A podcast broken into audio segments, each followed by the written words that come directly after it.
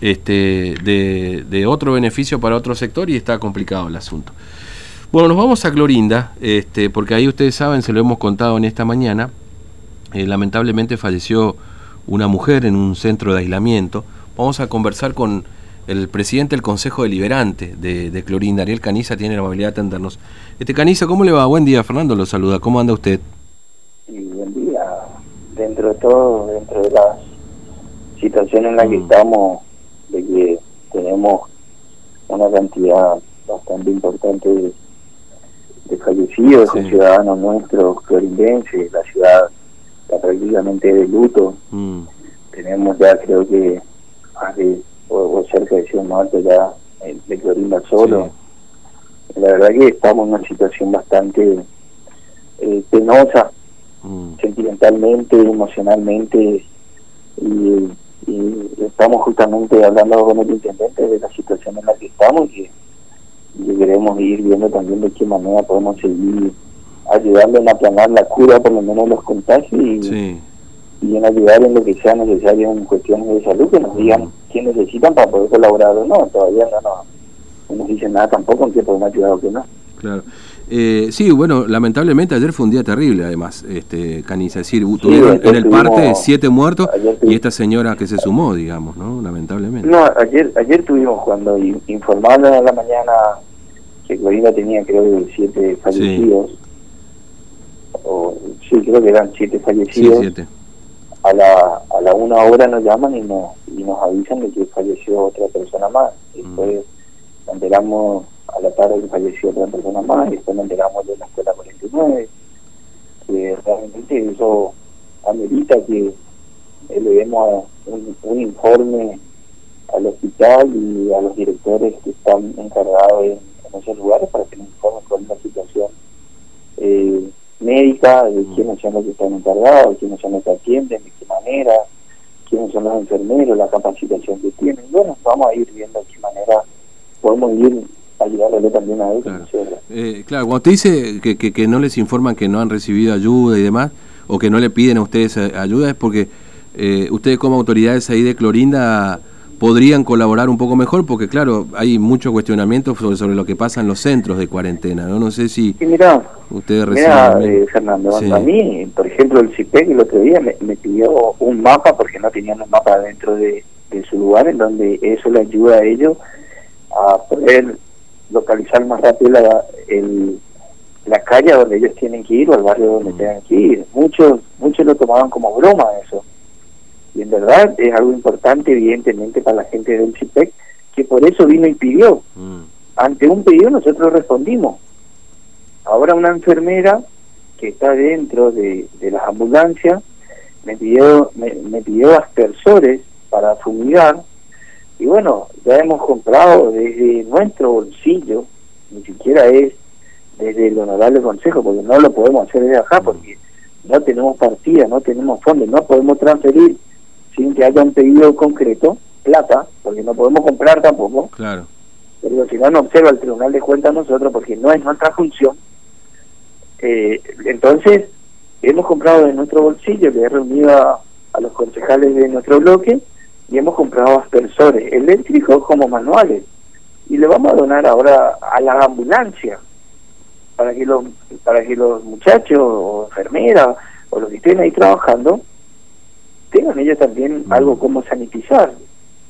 Ante un pedido nosotros respondemos pero no no no, tenemos una comunicación no, nos informan. Pero bueno yo creo que esto tendríamos que ir mejorando a poco entre todos. Claro para tratar de, de, dar una mano ¿no? con, con todo esto. claro, nosotros estamos a favor de, de los tratamientos, a favor de, cómo eh, se tienen que hacer la, eh, los aislamientos, hay algunos que hacen en sus casas y otros que no, muchos, muchos esperan hasta lo último para avisar mm. de que tienen síntomas o cuando tienen síntomas se tratan como una gripe común y cuando ya no dan más se van a los centros de salud y ahí muchos de ellos son de los que van derivados a Levita o al Alta o al Central, ya prácticamente que iban para ser intubados.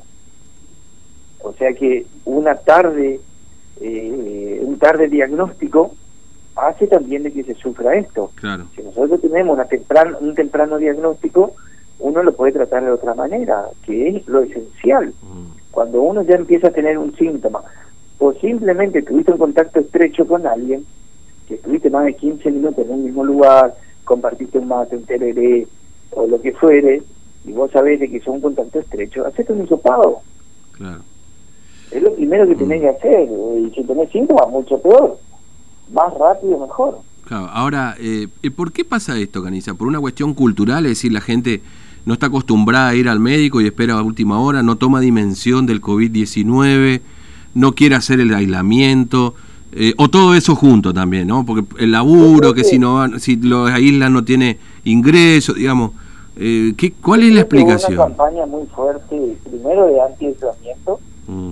que, que hoy por hoy cambió eso por el temor justamente de lo que está sucediendo, es decir, los contagios, eh, los, que están yendo a terapia intensiva más rápido, eh, hay, hay una conjunción de cosas que hace de que el vecino no quiera ir a un centro de, de alojamiento, de aislamiento de salud, pero realmente a veces uno en su casa si es asintomático no vas a tener problemas ya empezás a tener problemas cuando ya tenés síntomas. Y ahí sí ya te tenés que ir a un centro en donde vos sabés de que hay alguien de salud que te va a controlar o cuidar. Yo creo de que esos son los pasos que tienen que, haber y que primar también en todo esto. No sabemos nosotros cuáles son directamente los protocolos de quién se queda en la casa, quién no, mm. de qué manera, no no, no, no, han compartido tampoco desde acá, desde el hospital. Mire, yo le cuento una cosa, le cuento una cosa, Caniza, hace media hora yo tengo un protocolo que presentó la provincia del Ministerio de Desarrollo Humano ante la justicia, porque no está publicado tampoco en la web. Ah, y eso lo compartí con los oyentes, porque también tienen dudas, todos tenemos dudas respecto de ese protocolo. ¿Cómo es para los casos aislados? ¿Cómo es para si yo tengo COVID, si soy asintomático? ¿Me puedo quedar en mi casa? ¿No me puedo quedar en mi casa? Que, que es una pregunta recurrente. ¿no es cierto? ¿De qué manera? ¿Por claro. qué quedaría en tu casa? Claro, por eso, si me toca, no me toca, si tengo menor. Le digo, yo lo leí recién no es muy claro, le, soy sincero, cuesta bastante comprenderlo porque no se especifica directamente qué pasa con un caso positivo asintomático, por ejemplo. Porque hay personas que podrían hacer eh, en su domicilio si son asintomáticos, gente que vive sola, por ejemplo. Esto está en Florida, había muchos que, que se hacen, que, que, se quedan en su casa porque tienen hijos, porque tienen todo eso, y o hacen ellos mismos su, su misma burbuja mm. adentro de su, de su lugar. Pasa de, que a veces también... Mm son pocas las ambulancias o, los lugares o, los enfermeros o algo que tienen que ir a distintos lugares dentro de la ciudad. también eso podría llegar a afectar. Hay un problema de recursos humanos también. Mm. Pero bueno, de lo que nos gustaría saber cuál es la situación. Por eso te digo, estamos evaluando en hacer un pedido de informe para que nos digan la gente del Hospital de Salud acá desde la ciudad, que nos informe cuál es la situación justamente de recursos humanos que tienen y, cómo están distribuidos también los horarios de atención en los distintos lugares. Claro.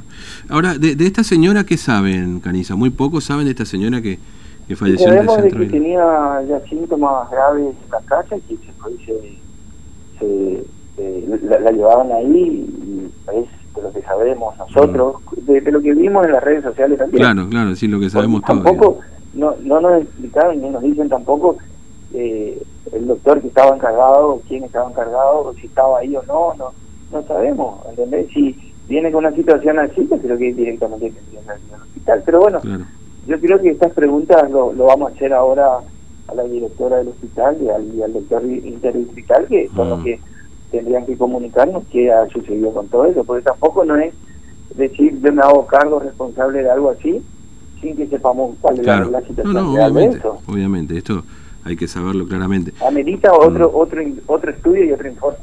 Ahora, con todo esto, Caniza, la última, ya lo libero, con todo esto que está ocurriendo, porque acá también Capital está explotando el caso, digamos, ¿no? Ahora nos toca a nosotros también. Ustedes por ahí ya vienen con estos casos y, personas fallecidas desde comienzo de año, lamentablemente, ¿no? Por supuesto no significa que uno se acostumbre, sino que este, eh, eh, la gente ha tomado otra idea de lo que pasa o, o hay permanente también, porque obviamente que está el rol que cumplimos nosotros como ciudadanos también, digamos, ¿no? Es decir, la, sí, no, se compromete. En o... esta fase 1 que, se ha dispuesto en las dos localidades, eh, tenemos mayor movimiento únicamente desde mañana en los distintos sectores de la ciudad mayorista, donde puede, para poder abastecer los otros lugares, eh, los lo, lo, que son de barrio, eh, para, para, abastecer ahí. Eh, hemos visto que ha ayudado, por lo menos acá, a planar la curva, ha ayudado a estar son decisiones que también el, vecino tiene que acompañar, no jugar más al, al fútbol en las canchitas, de manera clandestina, no hacer el tercer tiempo, no hacer cumpleaños, no hacer reuniones mm. familiares grandes. El vecino también hace muchas denuncias a otros vecinos, pero no de mala manera, sino que lo hace preveniendo ante cualquier situación, ¿no es cierto? Se ha tomado mucha conciencia también en esto, yo creo que Florinda ha necesitado un poco la, la curva de contagio, pero bueno, estamos viendo el tema de, de, lo otro que es más grave, de los fallecidos acá, ¿no es cierto? Te vuelvo a decir, es una ciudad que está enlutada, que mm. tiene eh, más de 90 fallecidos, y esto afecta en todos los sectores, familiares, amigos, eh, compañeros de trabajo. Mucho de la MUNI, ¿no? Muchos empleados municipales hubo, ¿no? Sí. Nos lastima mucho, sí. Empleados municipales tuvimos, eh, no en un porcentaje tan elevado, por decirlo, en los números tan fríos que uno maneja de, estadística, pero sí, eh, obviamente que son también personas que, se, que, todos tenemos una vida social que mm. hay algunos que lo que se cuida más y otros menos también porque los contagios casi no se dan en los lugares de trabajo se dan en, las reuniones sociales o en las actividades sociales y bueno también eso prever y estamos acá trabajando con un 20-25% del recurso humano en todas las direcciones ejecutivo como legislativo. Eh, estamos justamente intentando eh, parar un poco todo para, para poder eh, seguir trabajando, que no falte nada al vecino de, lo básico e indispensable, recolección de residuos, iluminación, barrido, eh, todo lo, que hace al mantenimiento de la ciudad, pero en todo lo otro estamos evitando lo, más que podamos que los empleados municipales vengan a trabajar con todos los elementos de bioseguridad también. Eh, concejal Caniza, gracias, muy amable como siempre, un abrazo. ¿eh? Gracias, un abrazo. Hasta luego. Bueno, concejal el Caniza ahí de, Clorinda, una ciudad que está este, enlutada, como decía, con la cantidad de casos. ¿no? Ayer fallecieron siete personas, al rato conocieron otro caso más, después el de Dorina, esta mujer de 63 años que falleció.